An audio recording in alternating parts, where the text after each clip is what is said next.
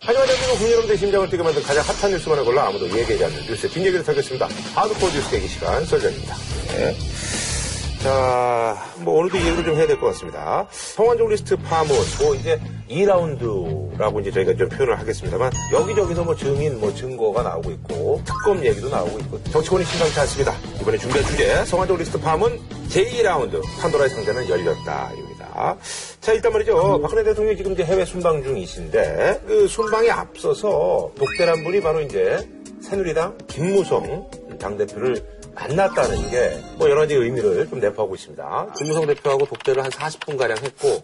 그 그리고 독대는 이제 박근혜 대통령 쪽에서 이제 요청을 한 거겠죠? 그렇죠. 예. 음. 네, 물론 뭐 청와대 쪽에서 요청을 했는데 여태까지의 그 당대표와의 회동과는 전혀 다른 모습을 보였어요. 아하. 여태까지는 항상 회동할 때 옆에 비서실장과 그렇죠. 음. 정무수석을 배석을 시켜가지고 그렇게 해서 사진이 나갈 때도 1대1로 나가는 사진이 한 번도 나온 적이 없었는데 네네. 이번에는 대통령과 김무성 대표 1대1로 독대하는 사진. 말 그대로 독대. 예, 그러니까 뭐 의도했겠죠. 청와대 어, 발 사진이 전부 하여간 그 다음날 어, 신문에 다 실리고 그럴 정도가 됐는데 근데 이 모습이 상징하는 게 과연 뭐냐.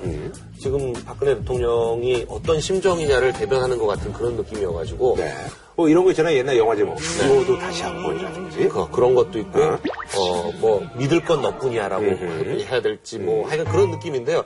제 느낌은, 어, 단순히 그게 아니라 순방을 갔다 와서 정부와 청와대를 전부 전면 개각해야 되는 거 아닌가 하는 그런 느낌까지 받았습니다. 그러니까 대통령 입장에서 지금 이 상태로 끌고 나가다가는 뭐 집권 3년 차 아무것도 할 수 없겠다 이런 위기의식을 정말 피부로 느끼고 있고 그래서 지금 현재 그나마 믿을 수 있는 건 당밖에 없다.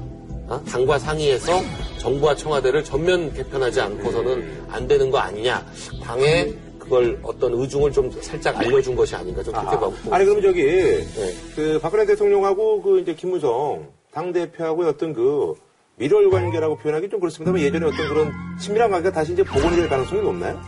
일단 뭐 김무성 대표가 그 청와대 갔다 오고 나서요. 음. 어, 주변 사람들한테 사실상 이완군 사태다라고 얘기한다는. 걸 보면 그러니까 나 갔다 오기 전에 사퇴해라. 그게 이제 이완구 총리한테 주는 메시지일 테고 이완구 총리의 사퇴 소식은 어젯밤 늦게 문자 메시지를 통해 확인됐습니다. 이 총리가 4월 20일자로 박근혜 대통령에게 총리직 사임의 뜻을 밝혔다는 내용을 국무총리실에서 공식 발표한 겁니다. 그러니까 지금 문창극식 해법이다라는 얘기가 나오고 있는데 예, 문창극 해법이다. 문창극 어, 총리 지명자 같은 경우에도 어, 대통령은 그때 해외 순방 중이었고 이렇게 우회적으로 그 사퇴 압박이 들어갔잖아요. 대통령은 직접은 한마디도 안 하셨죠. 그러나 네. 사실상 어, 사퇴를 기정사실화하면서 음. 어, 마지막 순간에는 하여간 본인이 직접 자진 사퇴하는 형식을 취했었는데 인사청문 요청서를 국회에 안 보냈어요. 날짜가 됐는데도 불구하고 안 보내는 방식으로 압박했잖아요.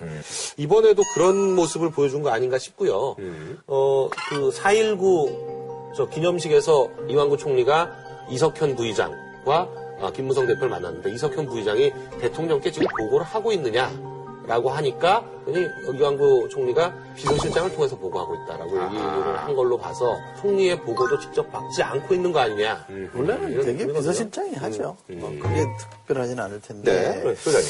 대통령이 이 나가는 시간을 3시간 연기해놓고 만날 정도의 이유는 뭘까? 단속을 한 것 같다고 저는 생각합니다. 단속. 집안 단속을 좀 제대로 하고 간것 같아요. 그래서 주문하는 사항은 제가 추론컨대 대통령은 과거 현재의 이 비리들을 다 뿌리 뽑아야 된다라고 했죠. 덩어리를 드러내야 된다 그랬기 때문에 이 얘기는 지금 드러난 사람, 이름이 거명된 사람만 하자는 게 아니라 그럴 개연성 있는 사람들은 다 한번 들여다보자. 그렇게 네. 해서 부패를 총체적으로 한번 드러내보자. 이런 쪽으로 가닥을 잡는 것 같아요. 그러면 이참에 아예 당장- 판을 이제 벌려서 그렇죠. 어떤 그, 그 소위 말해서 이제 주도권을 쥐고 가겠다는 그런 그렇죠. 말씀이신가요? 근데 이제 예. 여야를 같이 이제 묶어야 될 겁니다. 지금은 이제 여권 인사만 나왔잖아요. 네네. 근데 지금 언론 분위기를 보시면 특히 보수 언론을 중심으로 야권에도 있다라는 얘기를 끊임없이 지금 얘기하고 있고 네, 시그널을 뭐 계속 시의원 보내고 있단 뭐 말이에요. 이래가지고 얘기가 나오더라고요. 시그널을 보내는 거고 그거는 언론이 특정 신문이 소설을 쓸 수는 없잖아요. 누군가한테 얘기를 듣고 있다는 얘기잖아요. 그럼 누군가 자꾸 그런 쪽으로 유도를 한다는 얘기입니다. 저는 대통령이 주문한 게 그거라고 봅니다. 그러니까 이게 여덟 명으로 국한된 그림이 아니다. 더 넓히는 쪽으로 이게 뭔가 좀 새롭게 좀 세팅을 해놔라. 야권 인사에 대한 것까지도 계속 문제 제기를 해라. 그러면 내가 갔다 와서 정리하면서 과감하게 부패 청산의 차원에서 여야 막론하고 폭넓게 손대고 가겠다. 그런 메시지를 던진 거죠. 뭐 그 조선일보 보도가 이게 얼마만큼 사실이겠느냐라고 하고 뭐 검찰은 사실 무근이라고 했지만 제가 볼 때 조선일보가 일면에다 그렇게 자신 있게 쓸 정도면 확실한 소스를 갖고 쓴 거거든요. 그리고 후속 얘기까지 막 줄줄 나오고 있더라고요. 그러니까 이게 사실 무근은 아닌 것 같고 대부분 당사자들은 부인을 했지만 한 분은 전날 그 성한종 회장이 죽기 전날 어, 저녁에 냉면을 같이 먹었다 이걸 인정을 했잖아요. 그, 그 당시 상황이 그 다음날 영장 청구된다는 걸 다 알고 있는 상황인데 그 전날 만났다는 건 그만큼 친밀하다는 거거든요. 그것도 그냥 번개로 전화해가지고 냉면이나 먹읍시다 하니까 냉면 같이 심한 기록이잖아요. 네네. 아니, 그렇게 보도가 된 거예요? 해. 다 보도가 된 거예요? 네네. 보도가 다 됐으니까. 이게 이제 내일이면 목숨을 끊겠다고 결심한 사람이 그날 저녁에 야당 정치인을 만나서 무슨 얘기를 하겠느냐, 무슨 얘기를 할 수 있겠느냐. 잘 생각해 보세요. 구명 로비 대상도 아니에요, 이 사람은. 구명해줄 힘이 없는 사람이에요. 들리는 소문에 의하면 그날 성 회장이 이 경향신문 사장도 만나려고 했다는 거 아니에요? 만난지는 모르겠습니다. 뭐 그런 소문이 있어요. 그러면 경향신문에 녹취가 전달이 됐잖아요. 녹취가 된 거 아닙니까? 야당 정치인한테는 뭘 남겼겠느냐. 다른 뭐가 있는 겁니다. 뭐 저도 이런 말씀 드리면 좀 그렇습니다만 저도 이제 그 휴민트한테 들은 건데요. 이쪽 이쪽 둘 다 아주 뭐 중직급 의원한테 서로 뭐 이렇게 준 거를 뭐 줬다라는 뭐 그런 얘기가 있더라고요. 그래서 야권 중진한테는 여권, 여권 중진한테는 야권 뭐 이렇게 줬다는 그런 아, 얘기가 그러니까 제 휴민트는 그 저기 어, 유전 의원이라고. 그 정도 어디서 뭐 들었나 봐. 휴민, 휴민트가 아니고 휴민트가 그 대통령이 귀국하기 전에, 전까지 어느 정도 윤곽이 드러날 걸로 보여져요. 성완종 리스트가. 그러나 성완종 리스트로 끝낼 거냐? 이건, 이게 문제인 거죠. 대통령 입장에선 어차피 본인은 전혀 관계없다라고 생각하기 때문에 기왕 터진 거 양쪽에서 문제가 된 모든 사람을 한꺼번에 전부 판에 꺼내놓고 한번 가보자 이렇게 생각할 수 있을 것 같아요. 근데 이게 이제 돈이 이제 어디 쓰여졌느냐가 중요하잖아요. 성완종 전 회장의 증언에 의하면 대성자금으로 쓰여지는 돈이거든요. 그러면 이게 자신의 측근이 선거운동원이 본부장급을 하고 있는 사람들이 다른 사람한테 돈을 받아서 선거 자금을 집행했다. 그러면 이게 아주 심각한 문제로 갑니다. 그야말로 대선 자금이라는 판도의 상자가 열리는 거기 때문에 저는 대통령이 전면적으로 받았다는 사람 대해서 예외 없이 다 파헤쳐라 이렇게 가기 어렵다고 봅니다. 그 부분이 열리면 지난 대선 자체의 정통성이 흔들리는 거기 때문에 상당히 좀 심각한 상황으로 간다고 봐요. 저는 그렇게 갈 가능성은 많지 않다라고 보고 8명 중에도 다 사업 처리는 못합니다. 제가 장담컨대 그 중에 몇 사람은 하겠죠. 그 몇 사람이 누구냐 가지고 지금 서로 이제 싸움이 벌어지고 있는 거고요. 뭐 근데 이영우 총리는 목숨까지도 자기가 걸겠다. 물론 네. 이제 후에 이제 뭐 이제 사과를 하긴 했습니다만 나는 정말 결백하다. 나를 믿어달라. 뭐 이런 확신에 찬 건가요? 아니면은 어쨌든 뭐 이제 정치인으로서 그냥 흔히 얘기하는 그러니까 뭐 수사적인 행동인지 저는 그게 궁금하다는 얘기죠. 제가 볼 때는 버틸 때까지 버텨야 나올 수 있는 걸 다 나오는 걸 보고 나가야 돼요. 지금 벌써 벗어났다 그러면 나서 뭐가 더 나오는 벗어버리면 막 나올 겁니다. 막. 그러면 감당이 안 되죠. 나한테 좀 시간을 달라는 얘기인가요, 그럼? 그렇죠. 시간을 달라는 얘기고 나도 좀 살자 이런 얘기죠. 지금 말씀하신 아니, 것처럼 갑자기 이쪽을 보시면서 약간 울먹이신 것 같은데. 아니, 아니, 아니. 아니, 아니, 잠깐 그럼 그좀 봐요. 아니, 아니, 아, 잠깐. 이러는 것 같았는데? 아니, 이거, 이 카메라 담겼어. 아니, 그 울먹일 게 뭐가 아니, 잠깐, 뭐 이러면서. 아니, 울먹일 게 뭐가 아니, 잠깐 이렇게 돌리고. 네, 나안 친해요, 이왕구. 아니, 오해살 수도 있어요, 사실은. 아니 친이가 이왕구 친이구만. 안 친해. 전혀 몰라. 그래요? 그래요? 전혀 몰라. 어, 어. 아니, 그 얘기가 아니라 네. 지금 말씀하신 게 정말 맞는 게 총리직 내놓는 걸로 모든 걸 다 안고 가야 될 거 아니에요. 이분이 그걸 이제 그걸- 퉁쳐야 되니까. 네, 그걸 총리직을 내놓은 것만으로 이제 그 3천만 원이 뭐니 이걸 다 퉁치고 가야지.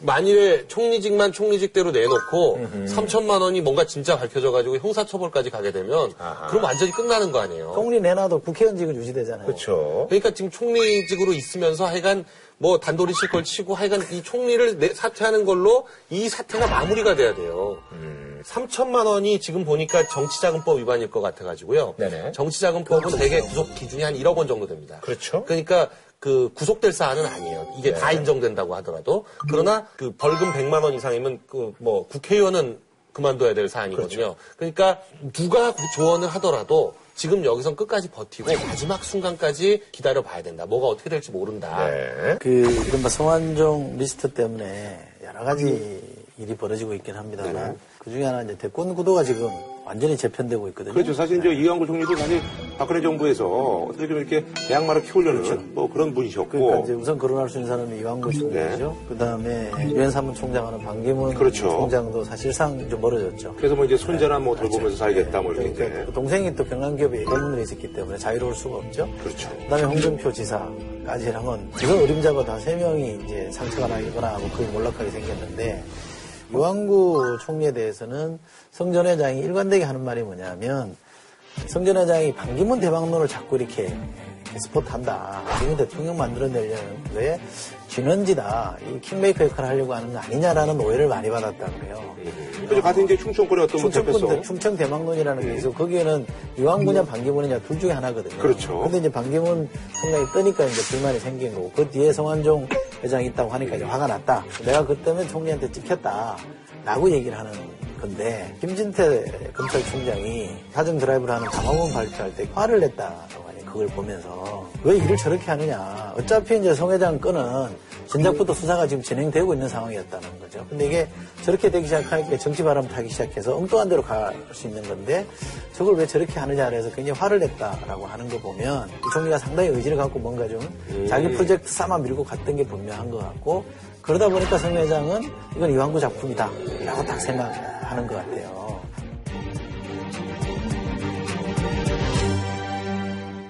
구명하기 위해서 살기 위해서 뭐 백방으로 뛰었지 않겠습니까?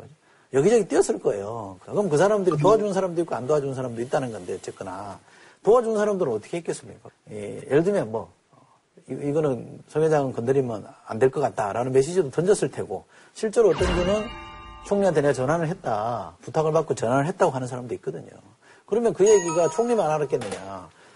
비서실장한테도 전달이 됐을 거란 말이에요. 그런 얘기 들었을 거란 말이에 요. 그런데도 이게 계속 진행이 됐다. 그게 뭐냐라고 하면 총리나 비서실장도 어쩔 수 없을 정도의 선에서 이게 진행이 된다. 그건 대통령밖에 없는 거죠. 대통령이 상당한 의지를 갖고 이 문제에 대해서 어, 의지 표명을 했으니까 총리도 어쩔 수 없고 비서실장도 없지 못한 거 아니냐. 라는 식의 추론이 가능한 겁니다. 상당히 그 큰 그림이죠.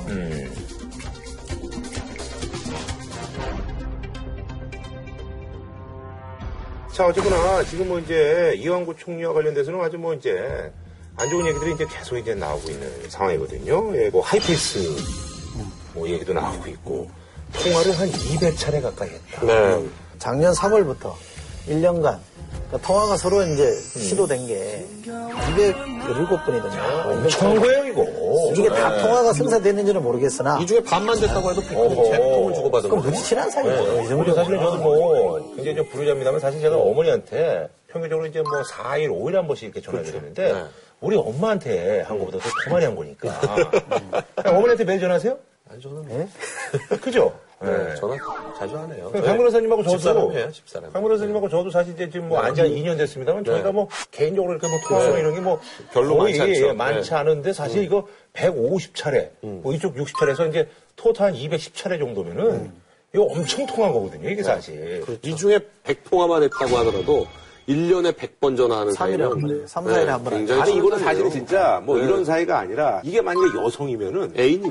그렇죠. 이거는 뭐 사실 뭐 개인적인 봤을 때는 난리 날 만한. 어제도 굉장히 그 친밀한 사이면은 확실한 것 같다. 네. 여기에 이제 그전 운전기사 얘기가 나와요. 그동안 안 만났다고 얘기했잖아요. 따로 만날 수가 없었다. 뭐 기자들도 많이 있고 그래서 안 만- 못 만난다 그랬는데 이 사람의 증언은 이겁니다. 독대했다. 또 그날은 충남 도청부죠 행사가 있어서 기억을 한다는 거예요.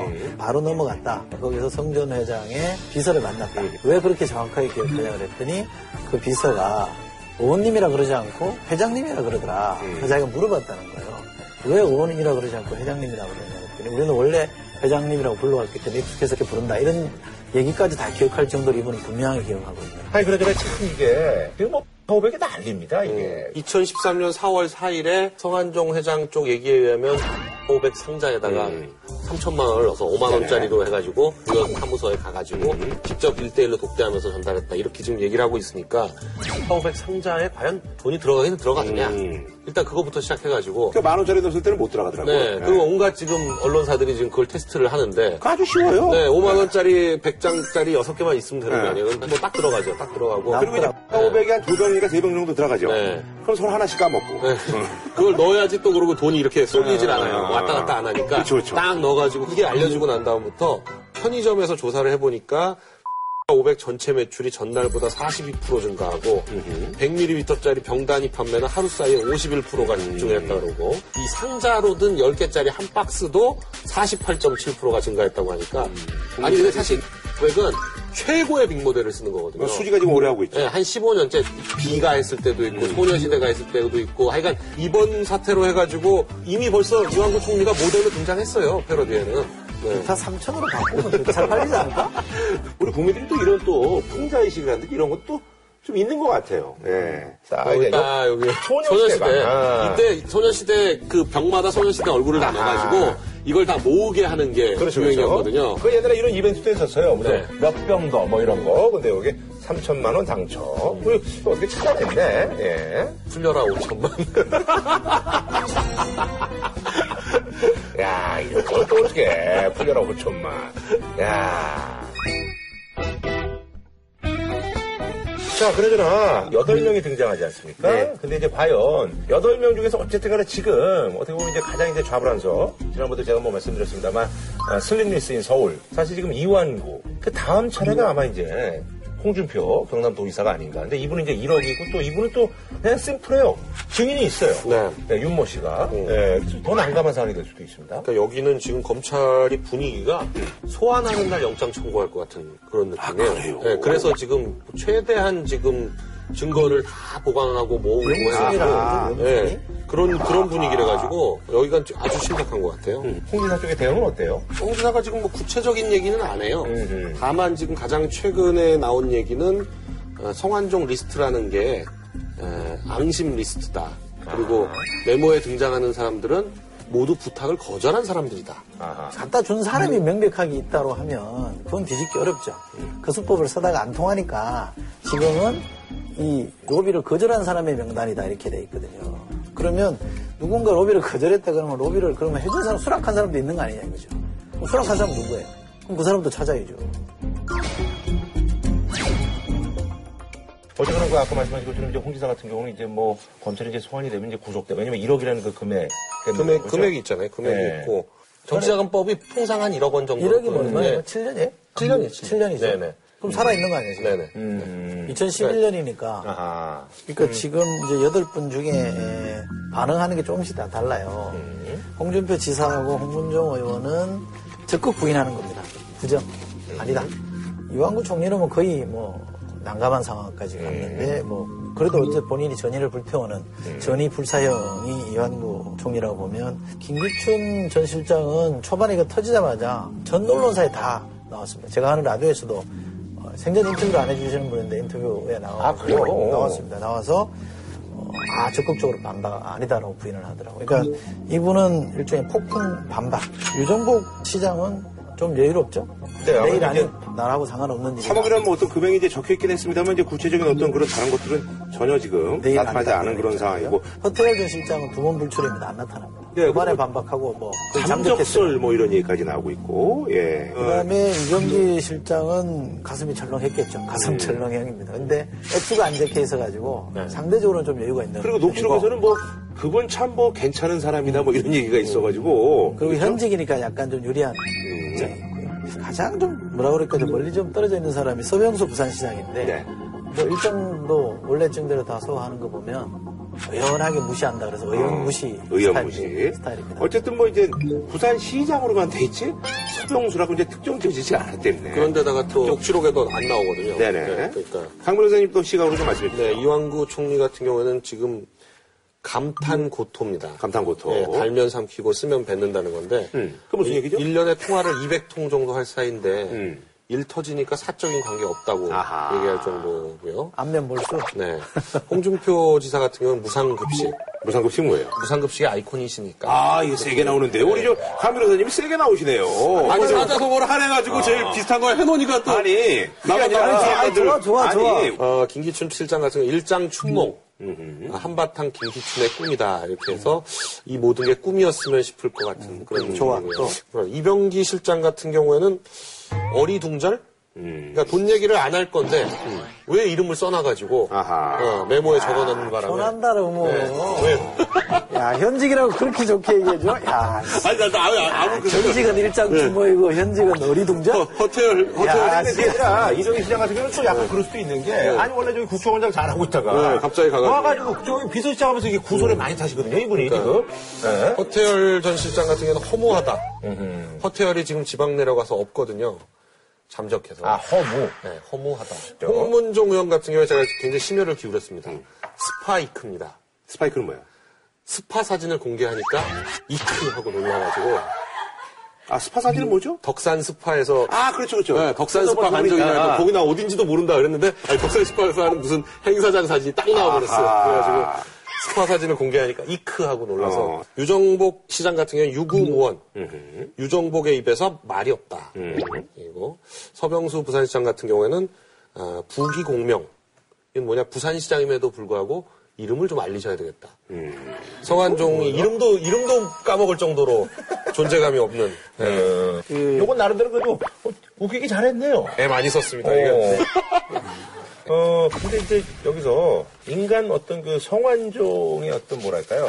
단면을 볼 수 있는 그런 뭐 보도들도 좀 나오고 있어요. 그래요. 자수성가한 그 회장들한테서 공통적으로 나타나는 특징인데요. 음. 유대인들도 그런다고 하는데 이제 돈을 자기 목숨보다 소중히 여긴다. 뭐 이런 식의 어, 자세죠. 그래서 왜냐면 자기가 번 거기 때문에 음. 그렇죠, 그렇죠. 뭐 재벌 2세 3세가 아니잖아요. 그렇죠. 이런 분들이 되게 보면은 뭐 비싼 옷 같은 거, 비싼 옛날에 밥 먹는 그 거. 정종 회장도 그 텔레비전 네? 거 되게 오래된 거고 막. 그러니까 그런 거에 별로 집착이 없어요. 음. 그래서 이분 같은 경우에도 성한종 회장도 양복을 뭐 주로 5만 원짜리 5만 원짜리 거. 네. 땡처리 이런 건데. 땡처리 같은 네. 거죠. 그런 걸로 땡처리 같은 데서 사서 입었다는 거예요. 그러니까 그런 양복 입고 다니고 그리고 동전도 함부로 이를테면 계산 같은 거 할 때 동전이 남으면 그냥 그 거기서 뭐 통 같은 데 넣고 온다든지 아니면 그냥 팁으로 준다든지 그렇죠, 이렇게 안 하고 직접 다 받아다가 짤랑짤랑 하고 다니다가 자기 방에 철제 저금통이 이렇게 있어가지고 거기다가 이렇게 몇백 원씩이라도 다 집어넣었다는 거죠. 그래서 그 철제 저금통이 그 회장실에서 발견이 됐는데 거기 보면 회장님 저금통 이렇게 붙어 있다는 거예요. 그리고 그 저 저금통 바로 옆에는 또 스킨 로션 세트가 딱 나왔는데 그 스- 스킨 로션이 인터넷 쇼핑몰 같은 데서 한 만 원 정도에 팔리는 국산 브랜드인데 이거 목욕탕 가면 많이 있어요. 네, 국산 브랜드 중에서도 굉장히 저가, 저가 로션 그런 걸 해가지고 평소에 본인이 쓰는 거 뭐 안경, 볼펜, 만년필 이런 것도 다 굉장히 저가에 그냥 그런 것들을 썼다. 그러니까 뭐 이렇게 자기 몸 하나에 뭐 이렇게 사치를 하거나 이런 스타일은 전혀 아니었다. 이제 그런 거죠. 이 정도 이제 크게 사건이 되면 뭐 이렇게 그동안에 보- 그 양반이 보여주는 처신이나 뭐 행태나 이런 데서 좀 안 좋은 얘기들이 많이 나와야 되잖아요. 근데 그런 얘기는 좀 거의 안 나오거든요. 그러니까 어, 어떻게 보면 사람들한테 인심을 안 읽고 사신 분이고 또 전에 요즘 여의도에 돌아다니는 얘기를 들으면 그러니까 돈을 많게 남한테 막 주고 뭐 거기에 대해서 뭐 입고 내놔라 이렇게 하는 스타일은 아니었다는 겁니다. 그러니까 사람과의 관계를 맺을 때도 본인이 그 육성으로 나오잖아요. 신뢰를 굉장히 중요시했던 스타일이기 때문에 평이 괜찮았던 사람 같아요. 아마 이제 이분이 그 경남 기업이 사실 망하지만 않았더라도 이렇게 극단적 선택을 안 했을 텐데 경남 기업이 굉장히 어려워진 데는 소위 말하는 마천루의 저주라고 할까 그 베트남에다가 랜드마크 70이라는 거를 건설을 했는데 그게 제대로 분양도 안 되고 사무실도 입주를 안 하고 그러면서 이제 경남 기업이 그 굉장히 급속히 어려워졌거든요. 저는 이분이 정치를 안 했었어야 된다고 생각해요. 이분은 정치를 오랫동안 하고 싶어 했던 워낙 오랫동안 하고. 싶었으니까. 그러니까 사업하는 사람이 정치 자꾸 기웃기웃하면 사업 자체가 일이 될 수밖에 없는 그렇죠. 거거든요. 네, 아무래도. 정치를 안 했더라면 저는 굉장히 성공한 기업인으로 남을 수도 있었다 이렇게 봅니다. 네. 하지만 분석 부탁드리겠습니다. 삼국지, 육부 삼국지에 보면요. 그 죽은 공명이 산 중달을 쫓았다 이런 대목이 나옵니다. 그 사공명주 생중달이라는 표현인데요. 지금 여- 여기서는 쫓은 게 아니라 잡은 거잖아요. 사완종 포 생완구. 애 많이 썼네. 잡을 포. 작가 고용했나? 아니요, 저, 그, 아, 이게 작가를 고용한다고 나올 명문이잖아요, 이런 정도. 명문이야? 네. 박근혜 대통령 자서전이 있습니다. 절망은 나를 단련시키고 희망은 나를 움직인다라는 책이 있어요. 115페이지에 이런 말이 나오더라고요. 아버지 박근, 박정희 대통령이 당시 이제 영부인 역할을 하고 있는 어, 박근혜 대통령에게 이런 말을 해줬답니다. 국민을 위해 내가 할 수 있는 일이 무엇인지 항상 생각해 보거라. 지금 이 순간 박근혜 대통령이 국민을 위해서 뭘 해야 되는지 좀 생각해 보시길 바랍니다. 예. 다음 소식은요. 지난주에 그 세월호 이제 3사 일주기를 맞아서요. 서울 시내에서 이제 대규모 집회가 있었습니다. 근데 집회 참가자분들하고 이제 경찰하고 이제 대치를 했고요. 예, 그런 과정에서 이제 체외 뭐 물대포가 이제 동원이 됐다고 하는데 자, 이 소식을 좀 전해주시죠. 4월 16일 일주기 행사를 했는데요. 어, 이제 차벽을 이렇게 쌓아가지고 사람들에게 이제 통행을 이제 많이 이제 막은 거죠. 그게 이제 우연이라고 이제 결정이 났었는데. 그 전에 2011년에 이제 헌재에서 차를 통해서 이렇게 통행권을 막는 거는 위헌이다 결정이 네. 났음에도 불구하고 이번에 했고요. 옛날에 우리가 명박산성이라 그래가지고 네네, 있었죠. 차를 막았잖아요. 그때는 이렇게 숨통을 좀 터줬어요. 큰 길은 막고 작은 길들은 소통을 시켜서 이제 사람들이 다닐 수 있게 해줬는데 이번에는 골목도 다 막아버리니까요. 아하. 완벽하게 다 막아가지고 사람들이 아주 이게 다 갇혀 있는 상황이니까 아. 군사 작전으로 포위된 거예요. 그러다 보니까 생리 현상이 해- 해결이 안 되는 겁니다. 음. 그래서 뭐통 갖다 놓고 하기도 하고 담요 같은 거 두르고 용변을 보게끔 하니까 집회를 주최한 쪽은 폭력 진압의 인권 침해다라고 주장하는 거고 경찰은 폭력 시위였다. 그렇게 해서 우리가 막을 수밖에 없었다라고 지금 주장합니다. 아니, 근데 이게 저기 집회 이제 허가를 받았을 거 아니에요? 허가 받은 집회죠. 음. 근데 행진에 대해서는 허가를 안 받았다 이렇게 주장을 합니다. 아하. 행진하는 부분에 대해서는. 경찰이 좀 이렇게 과잉 반응을 보인 것 같아요. 왜냐하면 약간 이 집회에 대한 정보가 과격한 집회로 흐를 것이다라는 잘못된 정보를 받은 거 아닌가 하는 그런 생각이 드는데 폭력 집회로 갈 가능성이 높다라는 정보 하에 어, 뚫리면 안 된다라고 생각해서 너무 세게 막은 것 같기는 하더라고요. 경찰 추산에 8천 명의 이제 시민들이 모인 건데 경찰이 스스로 밝힌 바에 의하면 경찰 병력이 1만 3천 명이 여기 풀렸거든요. 그러니까 경찰이 더 많았어요. 아하. 그러니까 이게 뭐 통제하고 이런 데는 별 어려움이 없었을 법했다라고 얘기하고요. 한 기자가 쓴 기자의 눈이라는 걸 보니까 이런 대목이 있어요. 시위 현장 취재를 20년 넘게 했지만 이번 같은 경우는 사실상 처음이다. 과거의 군사독재 시절에 통행금지랑 다를 바가 없다.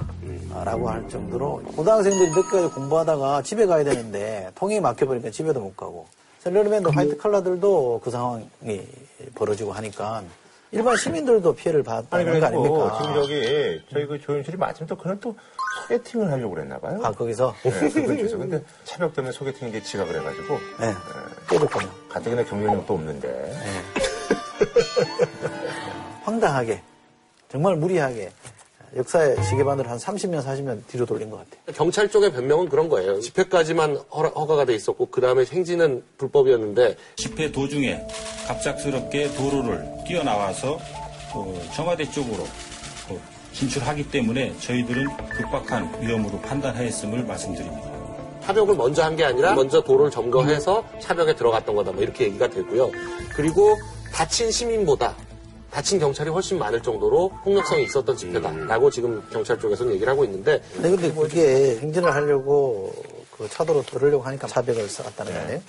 상식적으로 그게 가능하지 않습니다. 벽을 쌓는 게 상당히 시간이 걸려요. 차를 세우는 것 자체가 기술이고 상당히 시간이 걸리는데 뛰어들었는데 어떻게 막습니까? 그건 얘기가 안 되는 거고. 그다음에 폭력성이라는 것도 경찰이 볼때좀 과하다, 폭력일 수 있다라는 지점도 있겠지만 삥 둘러서서 막혀 있는데 그럼 사람들이 어떻게 합니까? 그러면 나가긴 나가야 되는데 그럼에도 불구하고 저는 지나치게 과격하게 행동한 부분에 대해서는 잘못이 있다고 보지만 네. 이런 경우에는 원인이 어디 있느냐부터 따져야 되는 겁니다. 그래서 원인이 어디 있느냐를 따지면서는 이번 건은 분명히 경찰이 과잉 진압을 한 거다. 분양하러 가던 사람 내게 체력을 쐈다라고 얘기하고 유가족 중에 한 분은 이렇게 경찰이 밀어가지고 갈비뼈 네 대가 나갔다는 겁니다. 근데 경찰이 지금 얘기하기로는 시민 중에서 다친 사람 두 명은 경상이다라고 얘기하고 있고 갈비뼈 네 대가 부러졌는데 갈비뼈 네 경상입니까? 아, 네- 실제로 그렇다는 게 아니라 자기들 때문에 그렇게 된 게 아니다 이거예요. 네. 그 그렇게 참 거고 변명이지. 그런 거 저런 걸 떠나서 차벽을 가지고 통행을 제한하는 건 헌재에서 이미 위헌이라고 판결을 했는데 딴 데도 아니고 공권력을 집행하는 경찰이 어떻게 헌재 결정을 무시하고 부재시 하느냐가 하나 있고요. 또 하나는 시민을 지켜주는 게 경찰의 본래 기능이라고 하면 처음에 허가된 거랑 좀 다르다고 할지라도 그걸 잘 계도해서 가면 되잖아요. 그래서 광주만 하더라도 똑같은 집회를 열었는데 잘 끝났잖아요. 마침 광주에서도 그날 세월호 이제 일주기 집회가 있었는데 광주는 뭐 서울하고 이제 전혀 다르게 경찰들이 차로 옆에다 이제 그 폴리스 라인 치고 시민들 행진하는데 옆에 이제 지켜보고 있었다고 그 노래가 그러더라고요. 같은 거는 예. 그야말로 보호해주는 기능인 거고 기본적으로 공권력이라는 이름 하에 시민을 이렇게 무시하는 거는 정말 해서는 안 될 일입니다. 네. 이게 지금 약간 우려가 되는 거는 세월호에 대해서 전 국민이 추모하는 분위기로 가야 되는데 네네. 이 변질이 되긴 한 것 같은 게 일단 뭐 태극기 태우고 뭐 그동안의 행사와는 달리 상당히 폭력성이 드러났고 음. 그리고 시위 현장이나 뭐 이런 거에 늘 나오던 사람들이 이제 또 등장을 해가지고 어, 이분들이 이 세월호의 분위기를 정권 타도라거나 네네. 아니면 뭐 늘 하는 얘기들 있잖아요. 그런 식으로 몰고 감으로써 일부 국민들한테 실망감을 안겨주는 거 이게 과연 바람직하느냐. 저는 그래서 어느 정도 해원하는 건 필요하지만 그렇다고 해가지고 국민들이 바라지 않는 방향으로 잘못 변질되는 것은 또 그것도 바람직하지 않다. 그 태극기 태운 거가 잘못된 겁니다. 저는 대단히 잘못된 거라고 그렇죠. 저는 보고요. 태극기를 태우는 그 행위가 세월호 일기 추모제를 뭐 상징하는 사건이다 그렇게 말하면 안 돼요. 그 사람이 굉장히 일탈된 행위를 한 거고요. 전문 시위꾼들 얘기를 하는데 그분들만 그런 게 아니고요. 이른바 아스팔트 우파라고 하는 분들도 현장마다 다 나타납니다. 그분들이 그분들이에요. 왜 이쪽 분은 전문 시위꾼이고 그 사람들은 뭐 우국지사입니까? 똑같은 거예요. 그러니까 그 사람들이 항상 시위 현장에 나오는 게 중요한 게 아니라 뭘 주장하고 있냐를 따져봐야 되는 거니까 저는 그 사람들이 말에 귀 기울을, 귀를 기울여야 될 것 같고 대통령도 세월호 16일 날 나갔잖아요. 외국 나갔잖아요. 그것도 꼭 그 시간에 나가야 된다라고 했는데 김무성 대표 만난다고 3시간이나 놓쳤잖아요. 또 가보니까 거기 큰 공식 행사도 없었다는 거 아닙니까? 콜롬비아, 콜롬비아. 그러니까 예. 일국의 대통령이면 그 부분에 대해서 충분히 위무하고 달래고 위로하면서 갔으면 이런 사태까지 안 나는 거 아니냐 이거죠. 근데 하여간 이 집회의 성격상 세월호 일주기를 맞은 상황이었고 했기 때문에 경찰이 조금만 더 신중하고 조심스럽게 이 집회에 대응했다면 어, 이런 문제가 나오진 않았을 텐데 조금 강력하게 대응하다가 보니까 서로 이게 강대강으로 맞부딪혀가지고 경찰이 조금 더 세련되게 대응할 수 있었다. 그런 점이 좀 아쉽다. 예. 알겠습니다. 다음 소식은요. 아파트 전세값이 뭐 이제 뭐 미친 듯이 이래가지고 얼마 전에 이제 그 통계가 나왔는데 전국 아파트 그 전세가율이 이제 70%를 넘어섰다고 그러네요. 근데 특히 그 중에서도요. 대구, 구미 이쪽은요 뭐 80 가까이 된다고 합니다. 80% 가까이. 그래서 이번에 준비한 주제는요. 뛰는 건 되고 내리는 건 안 되고 대구 집값 폭등 대마그입니다. 그 이제 소위 말해서 이제 그 매매가 대비 이제 전세금 비율이 이제 전국적으로 70%인데 경북 구미 그리고 이제 대구 달서구 쪽이 뭐 80 가까이 된다고 네. 하네요. 예. 그 우리나라에서 낮은데 뭐 인천이나 이런 데 가보면 한 50% 정도 수준이에요. 인천이 그래요. 그렇죠. 예, 중구 뭐 이런데. 그렇죠. 어. 근데 이게 이제 평균이 70인데 경북 구미가 80.4%니까 음. 평균보다 한 10%포인트 높은 거고 대구 달서구가 79.8이니까 여기도 한 80 정도 되는 거죠. 유난히 높단 말이에요. 그때 사실 말이죠 대구가 몇 년 전만 하더라도 그 저기 분양시장이 얼어붙었다고 예. 무덤이라고 그랬었어요. 네. 예. 근데 이게 몇 년 사이에 이렇게 오르게 된 뭐 저기 소위 말하는 그 어떤 바행이 좀 풀렸죠. 그러니까 분양이 안 된다 네. 그래가지고 네, 한동안 공급을. 음. 공급을 한 3, 4년 동안 확 줄인 거예요. 그랬는데 어, 지난 정권과 이번 정권 들어가지고 대구에 뭐 호재가 많았거든요. 혁신 도시도 음. 맞아요. 있고 뭐 여러 가지 호재들이 있으면서 수요가 또 확 늘어나고 그리고 최근 들어서 음. 예. 대구의 강남이라고 불리는 수성구. 쪽에 범호동에 경신고등학교가 있는데 네, 여기 유명하잖아요.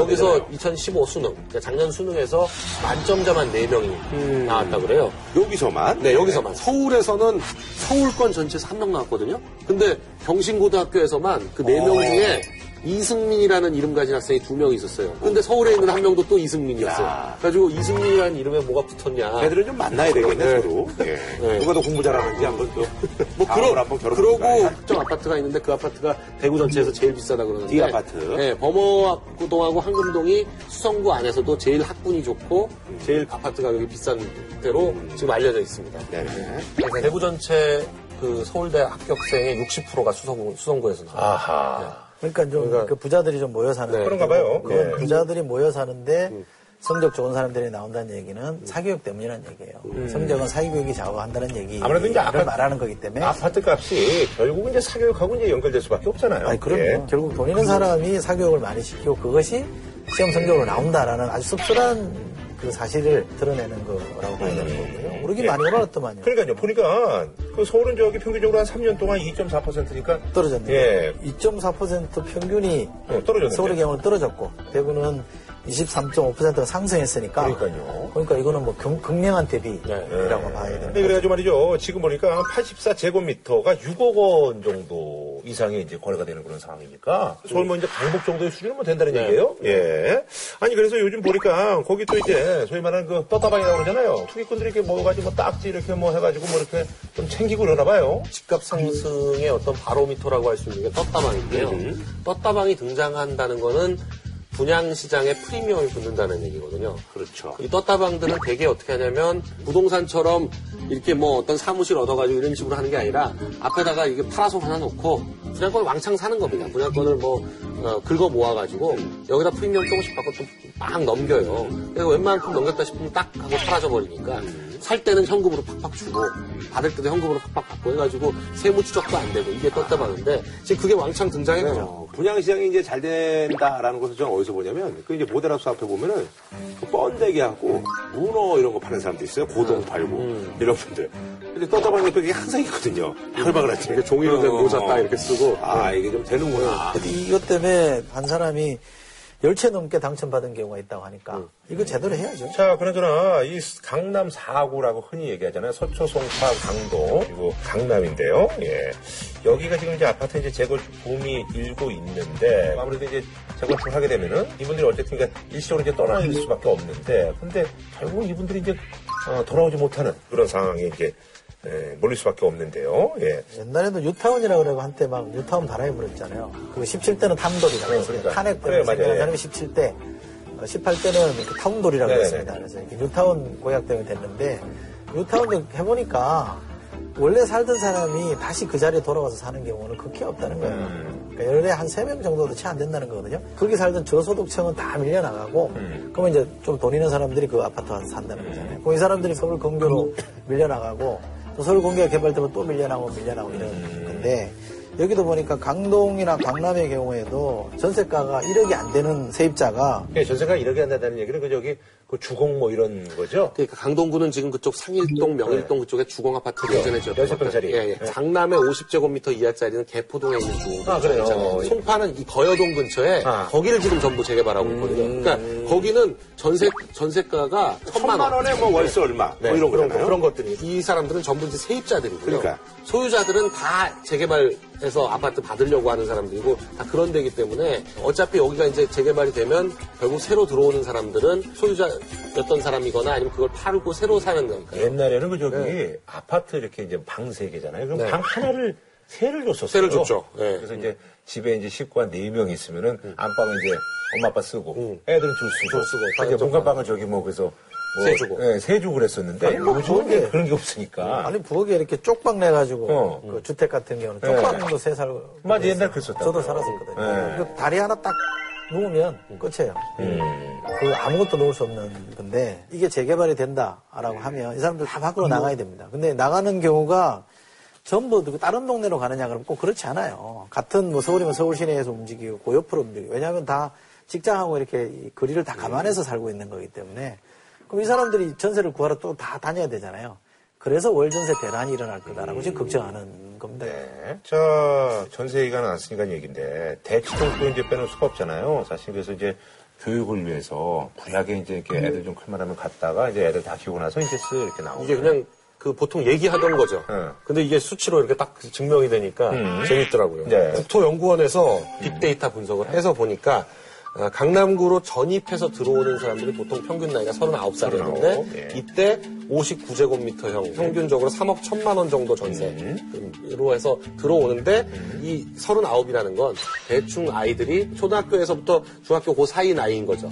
그러다가 애들이 조금 더 컸을 때 44살쯤에 73제곱미터 그러니까 4억 원대 정도의 큰 평수로 이사를 했다가 쉬운 한 살이 되면 애들이 이제 다 대학 들어가잖아요. 그 정도 나이가 되면 대치동을 뜬다. 그러니까 소위 대치동에서 전세 사는 사람들이 대전 산다고 얘기했는데 그런 사람들이 이런 비슷한 패턴을 보이더라. 근데 그 비슷한 게또 분당도 이렇게 비슷한 네네. 패턴을 보인대요. 제 주변도 이런 사람들 많이 있었습니다. 그러니까 목동도 괜찮은 그렇죠, 목동도 그렇죠. 했거든요. 근데 초등학교 때 이제 목동 들어가서 음. 애가 중학교 되면 강남으로 갑니다. 음. 근데 이제 목동 집 팔아서 가서 강남 가서 전세 사는 거죠. 음. 그러다가 이제 애 대학 가면 다시 나와야 되잖아요. 저 김포에 그 패턴이 많아요. 있어요. 예, 네. 김포에. 응. 야, 김은국 형도 그래서 네. 김포로 하다가 김포로 왔잖아요. 예. 근데 이게 굉장히 좀, 그, 우리 집의 아픔이에요, 사실은. 애들 공부를 생각하면, 목동 갔다가, 강남 들어갔다가, 음. 거기 다 주고, 사교육 시켜야 되죠. 다 주고, 대학까지 보내고, 집 결혼하고 이러면 이제 빠져나와야 되잖아. 털리고 나오는 거지. 그렇죠. 뭐. 털리고 나오는 네. 거죠. 쪽 빨리고 나오는 거 빨리고. 네. 인생이 지금 나도 그런 좀 빨리 거예요. 표현을 쓰려고 그랬는데 너무 좀 그래서 그냥 털린다고 그랬어요. 뭐 걔들한테 뭐 해준 건데 뭐 흘린 거죠 뭐. 예, 흘리고 나오는 거지 뭐. 예. 그 시대가 얼마나 생애 주기가 전체, 전체 삶의 주기가 얼마나 고단한지, 이게 슬픈 현실이에요. 네. 그 저는 뭐 계속 말씀드리지만 지금 집사라고요? 아니요 주식이 역대 최고치를 양쪽 다 찍고 있어요. 맞아요. 코스닥이 저희가 3월 5일인가 아모레 퍼시픽 얘기했었잖아요. 네네. 그때 285만 원이었어요. 음.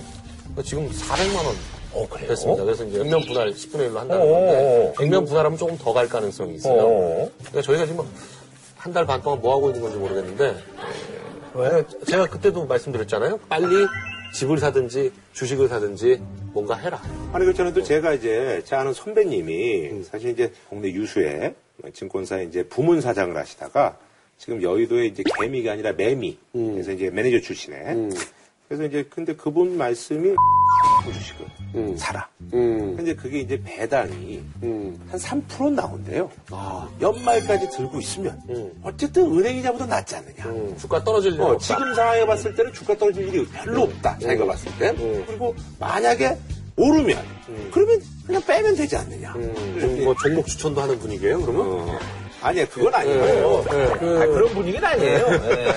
저도 지지난주에 고승덕 어, 변호사 어. 를 만났어요. 괜찮으세요? 네, 뭐 멀쩡해요. 멀쩡한데 이제 뭐 권토 중매하려고 노력을 하는데 쓱 한번 그 물어봤어요. 그러니까 뭐 딴 건 몰라도 이 양반이 주식, 부동산 이런 건 잘. 어, 맞아, 맞아. 네. 예. 그 책도 쓰시고 그랬어요, 네, 아마. 저 네. 주식 공부는 아주 뭐 독특한 자기만의 방법이 있고 부동산도 굉장히 잘 알거든요. 부동산은 어떻게 보냐 했더니 대선 때까지는 가지 않겠냐. 음. 부동산은 뭐 향후 한 3년은 괜찮아 보인다. 이런 아주 평범한 전망을 내놓더라고요. 그러나 그렇게 평범하니까 그렇게 평범하니까 오히려 신뢰가 가는 거야. 누구 만났다는 얘기를 하니까, 네. 누구 만났어요, 또? 저는 경제를 잘 모르니까 사실은 재경부, 옛날로 치면 재경부 출신입니다. 차관급까지 하고 나왔던 분인데요. 그분이 밥 먹는데 그런 얘기를 하더라고요. 나라 전체적으로 경제를 보면 굉장히 지금 이게 불안하다. 음. 불안하다라는 거고요. 최경환 경제팀이 자꾸 이렇게 금년 12월에 피크를 찍어야 된다는 식으로 자꾸 분위기를 잡아간대요. 음. 어? 그러니까 총선 전에 그러니까 뭔가 분위기를 좀 띄워놔야 된다 이런 생각을 하는 것 같아. 그런데 마땅히 설 수단은 지금 없다. 자기가 볼 때. 그래서 나라 경제로 놓고 보면 굉장히 좀 불안한 형국, 걱정이다 이런 얘기를 했거든요. 그런 점에서 저는 투자하라 말하라 못하겠는데 전체적으로 경제가 지금 좀 약간 이상하게 가는 느낌이다. 그런 경고에도 좀 귀를, 귀를, 귀를 기울여야 된다고 난 생각합니다. 그냥 뭐 우리 선배님이 들은 거예요. 아니, 이거 들으세요. 오랜만에 어, 통화해가지고, 야, 나도- 뭐 요즘 뭐 어떠니? 뭐 이래가지고, 뭐 그래서 어때요? 이랬더니 뭐 이렇게 얘기한 거예요. 뭐 이렇게. 그렇게 뭐 신경 쓰지 마세요. 예. 되게 근데 그런 사람들이 어려울 때는 야, 들어오지 마라. 그러기도 합니까? 어, 그럼요. 우리 선배는 아주 냉정하시고. 착하네. 어. 자, 다음 주군요. 주간 똑박입니다. 사실 요즘 뭐 이제 국내 정세가 굉장히 좀 시끄럽잖아요. 머리가 아픈데 요거 보시면서 약간 좀 머리를 좀 식히시기 바라겠습니다. 예. 자, 북한 당국이 발표한 김정은 우상화 교육 지침서 내용인데요. 너무 황당무계해가지고 실소가 나옵니다. 예. 지금 이제 4월에 이제 북한의 새학기가 시작이 되는데 새학기를 맞아가지고 이제 교사들한테 배포한 교수 참고서를 어, 한 매체에서 이제 공개를 했는데요. 우상화 교육 고 참고서 안에 네네. 보면은 김정은이 3살부터 총을 쏘기 시작해서 네네. 3초 내에 10발을 모두 명중시켰다. 삼촌은 이제 열 발을 명중시켰다. 이제 옛날에 그 저기 미국 이제 전설적인 그 총잡이 와이어 터프라고 있는데 뭐 아마 그거를 약간 좀 생각을 했어. 그렇게 한 게 아닌가는. 그리고 3살 때부터 자동차를 운전했고 이거는 운전 면허도 안딸 나이에 운전했다는 게 이게 뭐가 자랑인지 모르겠는데 그세 살짜리 그차 면허가 안 보세요. 이거는. 그냥 쑥 들어가. 그거 말이 되냐고. 아니면 그 저기 그 애들이 타고 다니는 거 있어요. 그 자동차 모형의 그거 저 미니카 있잖아요. 그래, 그거야. 그거를 예를 들면 그것도 어려워, 세 살은. 아니 지금 그 저희 애 같은 경우에 그래도 나름 전기 모터 달려가지고 맞아, 맞아요. 예. 애는 자기가 모는 줄 알아요. 네. 근데 사실은 뒤에 리모컨으로 해주는 거예요. 아, 그래요? 예. 그래가지고 얘는 자기가 운전해가지고 막, 막 차가 막. 가고 막 밟으면 가는 줄 아는데 뒤에서 리모컨으로 이렇게 누르고 옆으로 하고 뭐 이렇게 아. 해주는 거거든요. 그런 식이라면 모르겠어. 음. 세- 근데도 그러겠지. 그래도 세 살은 안 돼요. 그리고 어린 시절 외국인과 두 차례 보트 경주를 하면서 시속 200km로 보트를 몰아서 모두 승리했다. 그래서 이거 200km로 모는 게 과연 초당으로는 몇 미터인지 한번 네. 계산해봐라. 그러면 그 배가 얼마나 빠른지 한번 상상해봐라. 뭐 이런 것도 하는 훈육 지침까지 있다고 그러니까 뭐 일방적으로 좀 이렇게 훈육하긴 좀 그러니까 거기에 이제 문제까지 쓱 엮어가지고. 약간 수학적으로 네. 네, 엮어서 네. 거죠. 지식 같은 경우에는 10대 보통의 인간이 이룰 수 있- 없는 이룰 수 없는 학문적 경제에 도달을 했고 음. 김일성 군사종합대학 전과정을 최우동으로 조- 졸업했다. 이건 뭐 아버지가 세운 학교니까. 네. 뭐, 예. 재밌는 것도 있어요. 네. 그 2009년에 김정일 생일인데 불법 축제를 하려고 했나 봐요. 근데 외국에서 기술을 안 가르쳐 주니까 김정은이 선수 5일 밤을 음. 꼬막 세워가지고 프로그래밍을 했답니다. 아. 그래서 행사를 치렀다. 인간에도 있는데, 에, 90대 중반 고난의 행군 기간에 주먹밥과 축으로 끼니를 때우면서 인민들과 동고동락. 이때는 사실 스위스에서 사실은 학교 다닐 예, 때 그럴 학교 다닐. 때인데 뭐. 음. 설마 이걸 믿는, 믿을 거라고 생각하지는 아니, 근데 않겠죠? 이제 사실 이제 그, 뭐 예전에 이제 뭐 김일성 때야 사실 그때야 뭐 지금하고는 다르잖아요. 그러니까 무슨 뭐 솔방울로 수리탄을 만들고 뭐 가랑잎을 타고 대동강을 건넜대 이거는 뭐 그냥 그 김일성은 약간 이유가 있어요. 솔방울로 수류탄을 만든 이유가 음. 그 일본군과 싸우기 위해서. 그렇죠, 그렇죠. 예. 그러니까 뭔가 목적 의식이 있으니까 어. 그냥 뭐 약간 전과를 과장했다 이렇게 정도를 볼 수가 있는데 김정일은 사실 이렇게까지는 안 하고. 김정일이 그나마 조금 네, 김정일은 라고 이런, 이런 식으로는 안 하고 어. 그러니까 양어장을 방문을 했는데 그간 겨울잠을 자던 물고기 수백 마리가 갑자기 질서 있게 어. 종행을 맞추며 솟구쳐서 물고기 열병식을 했다. 이런 거는 애교로 봐주면 하잖아요. 요거는 왜냐면 양어장 가서 바- 떡밥만 쫙 뿌리면 아무리 자던 물고기도 다 뛰어나와요. 그런 것도 있고요. 막, 막 튀어나오고 막. 길을 열심히 드리는 분들이 가끔 그런 얘기를 해요. 뭐 내가 저 갔는데 개구리가 황금 뭐 개구리를 봤다라든지 뭐 이런 얘기들이 종종 있어요. 그래서 김일성, 김정일은 그래도 그나마 음. 조금 난데 아, 김정일은 그런 거 있었다. 골프장에서 어, 쳤다 뭐 홀이원. 네, 그것도 있었고 저것도 네. 있어요. 로고 100점, 100점 뭐 이런 것도 있고 그랬었어요. 네, 그거 있었어요. 네. 첫 다음 홀인을 뭐, 뭐 알아쳐. 그러니까 18홀 중에서 어. 뭐 16홀을 홀리언을 해가지고. 뭐 그런 것도 있고 네. 그랬었어요. 그래서 이제 북한의 어떤 내부 소식 통에 의하면 사실 이제 이게 애들이나 믿지 뭐 사실 이제 조금 머리가 크면은 안 믿죠, 당연히. 네. 그래서 또 교사들도 굉장히 좀 난처하다는 뭐 그런 얘기가 있어요. 선생님은 이제 가르쳐야 되니까. 음. 근데 뭐 이렇게 좀 말이 되게끔 가르쳐야 될 거 아니에요. 근데 이거, 이거 지금 얘기하면 아이들이 그냥 따라오겠습니까? 음. 나이가 들기 시작하면 안 믿을 거 아니에요. 사실 그 저기 우레메 있잖아요. 우레메. 이제, 예, 우레메가 사실 저희 때만 하더라도 이제 그 이제 줄이 보이거든요. 고학년들은 음. 날아다닐 때 네. 줄이 보이는데 피아노 줄. 네, 피아노 줄이 보여요. 근데 이제 저학년은 안 보이거든요. 오, 뭐 이러는데 이제 고학년들은 보이거든. 볼 이유가 없지. 어, 그러니까 뭐 그런 정도로 좀. 그러니까 음. 선생님들이 난감하니까 학부형들한테 떠넘기는 거죠. 음.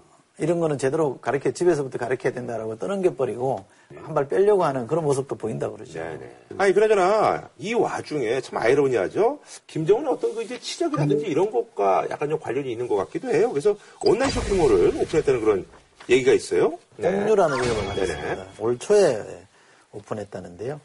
PC나 컴퓨터나 스마트폰을 이용해서 주문이 가능하다 그러는데 이게 이제 내부 인트라망을 음, 이용하는 요 보니까. 있죠. 예, 보니까 이제 이렇게 금성 식료 공장, 네. 뭐 해당. 해당 회관, 네. 뭐 이런 게 있네요. 그러니까 여기 물건들을 살 수 있다는 얘기죠, 그렇죠? 그러니까 화장품, 뭐 식료품, 의약품, 신발, 가방 음흠. 이런 것들 소비자들이 살수 있는 거고요. 재밌는 거는 옥류관의 냉면을 아하. 이걸 통해서 주문할 수 있다라고 옥류라서 그런가? 그게 유래했는 건지도 모르겠는데 어쨌든 그렇게까지는 지금 기능이 가능하게끔 만들어 놨다는 음. 거예요.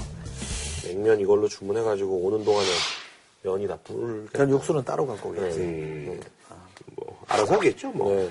아니 본인이 그런 데 관심이 있으니까 한번 그 주문해 보세요. 옥류관에 음. 되나? 뭐 알아서 하겠죠. 예. 어, 그리고 사실 북한이 이제 스마트폰을 독자적으로 이제 개발했다는 소식이 전해졌어요. 예. 근데 이게 뭐 와이파이는 안 되는데 스마트폰이다. 좀 어폐가 있긴 있는데 그러니까 2013년에 독자적으로 개발했다고 주장하는 아리랑 폰이라는 게 있어서 이게 2014년 4월부터 북한에서 판매를 한다는데요.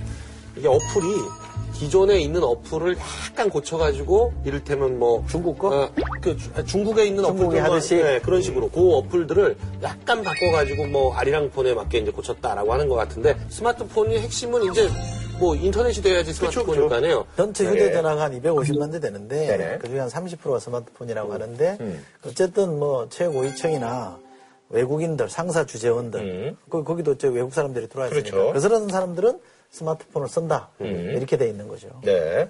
아까 말씀하신 것처럼 이제 외국인들 같은 경우는 이제 그 고려링크라는 북한의 이제 그 국영 이통사에서 제공하는 3G 데이터 서비스가 예, 운영이 되긴 한다고 하더라고요. 예. 그래서 뭐 카톡도 음. 온다는 거 아니에요? 네. 요거는 이제 외국인들입니다. 네, 그렇죠. 예, 그래요. 아니, 그나저나, 아까도 이제 말씀하신 것처럼 이제 워낙 이제 그 IT 기술이 이제 발전을 하니까 이제 뭐 전파 이 어떤 그런 것도 굉장히 강력해져가지고 사실 뭐 이제 우리 옛날에도 그랬잖아요. 사실 이제 북한 방송 이렇게 잡히기도 하고 뭐 그랬었는데 TV로도 다른 방송을 뭐 볼 수 있다는 뭐 그런 얘기가 있더라고요. 네, 그러니까 황해도나 평안도, 평안남도 이쪽은 아예 이- 그 서울에서 발사하는 전파가 어. 그냥 바로 잡혀서 직접 본다는 거죠. 그렇죠. 사실 이제 뭐 강화도 같은 데만 가더라도 이렇게 육안으로 이제 보이니까. 네, 그러니까 그죠? 거- 그런 데서 쏘는 전파들이 음. 어, 바로 그냥 잡혀서 그동안은 뭐 강력한 방해 전파를 발사해가지고 뭐 그걸 뭐 못 보게 하네 어쩌네 했는데 그런 방해 전파 가지고 잡을 수 있는 수준이 이미 아니기 음. 때문에 뭐 LCD TV 같은 거 이런 걸 설치하면 바로 한국 전파가 잡혀서 바로 바로 본다는데 주로 이제 지상파들을 보는 그렇죠. 거죠. 이제 케이블을 네. 깔아야지 이제 설전을 네. 볼수 있는 거니까. 네. 예. 응답하라 이런 거는 못 보는 거고 그냥 네. 공중파만 예. 볼수 있는 그런 겁니다. 예.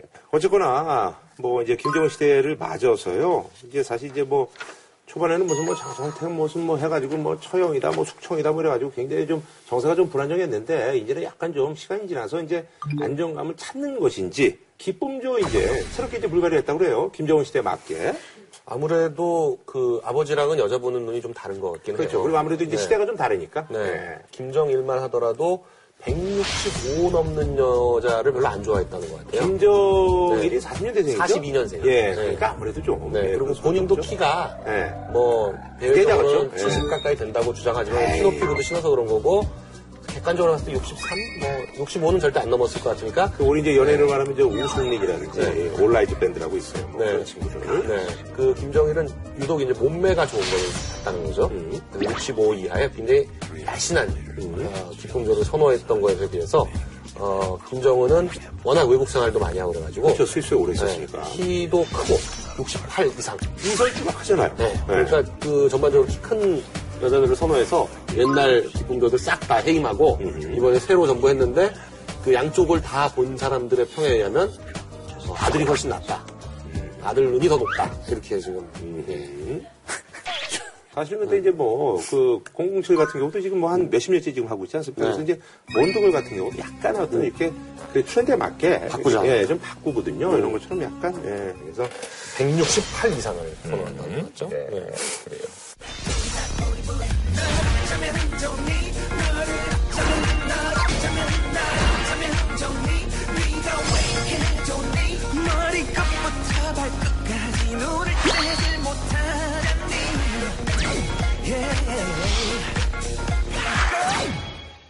북한에는 어쨌든 뭐 이제 참 극과 극의 예, 어떤 일들이 이제 일어나고 있습니다. 아직도 또 그 옛날 그 우상화 작업을 하고 있고. 네. 예, 그렇습니다. 김정은도 이런 우상화 자료 보고 이게 헛- 헛웃음을 치지 않을까요? 본인도. 그러니까 그 네. 차는 정말 정말 너무 넌센스해서 세 살짜리 차고 밑에 들어가 있는데 그걸 어떻게 운전하겠다는 거야. 운전하는데 앞이 안 보이잖아. 자기가 이걸 누를 수는 있어요 손으로. 근데 앞이 안 보이는데 기존 차는 어떻게 몰겠다는 건지. 저는 김정은은 그냥 코미디 배우를 했으면 좋겠어요. 이런 식의 얘기하면 웃지 않을까? 아니, 열심히 얘기하고 돌아다니면 그 사람들이 웃어주지 않겠냐 이거지. 자 저희는 다음 주에 찾아오도록 하겠습니다.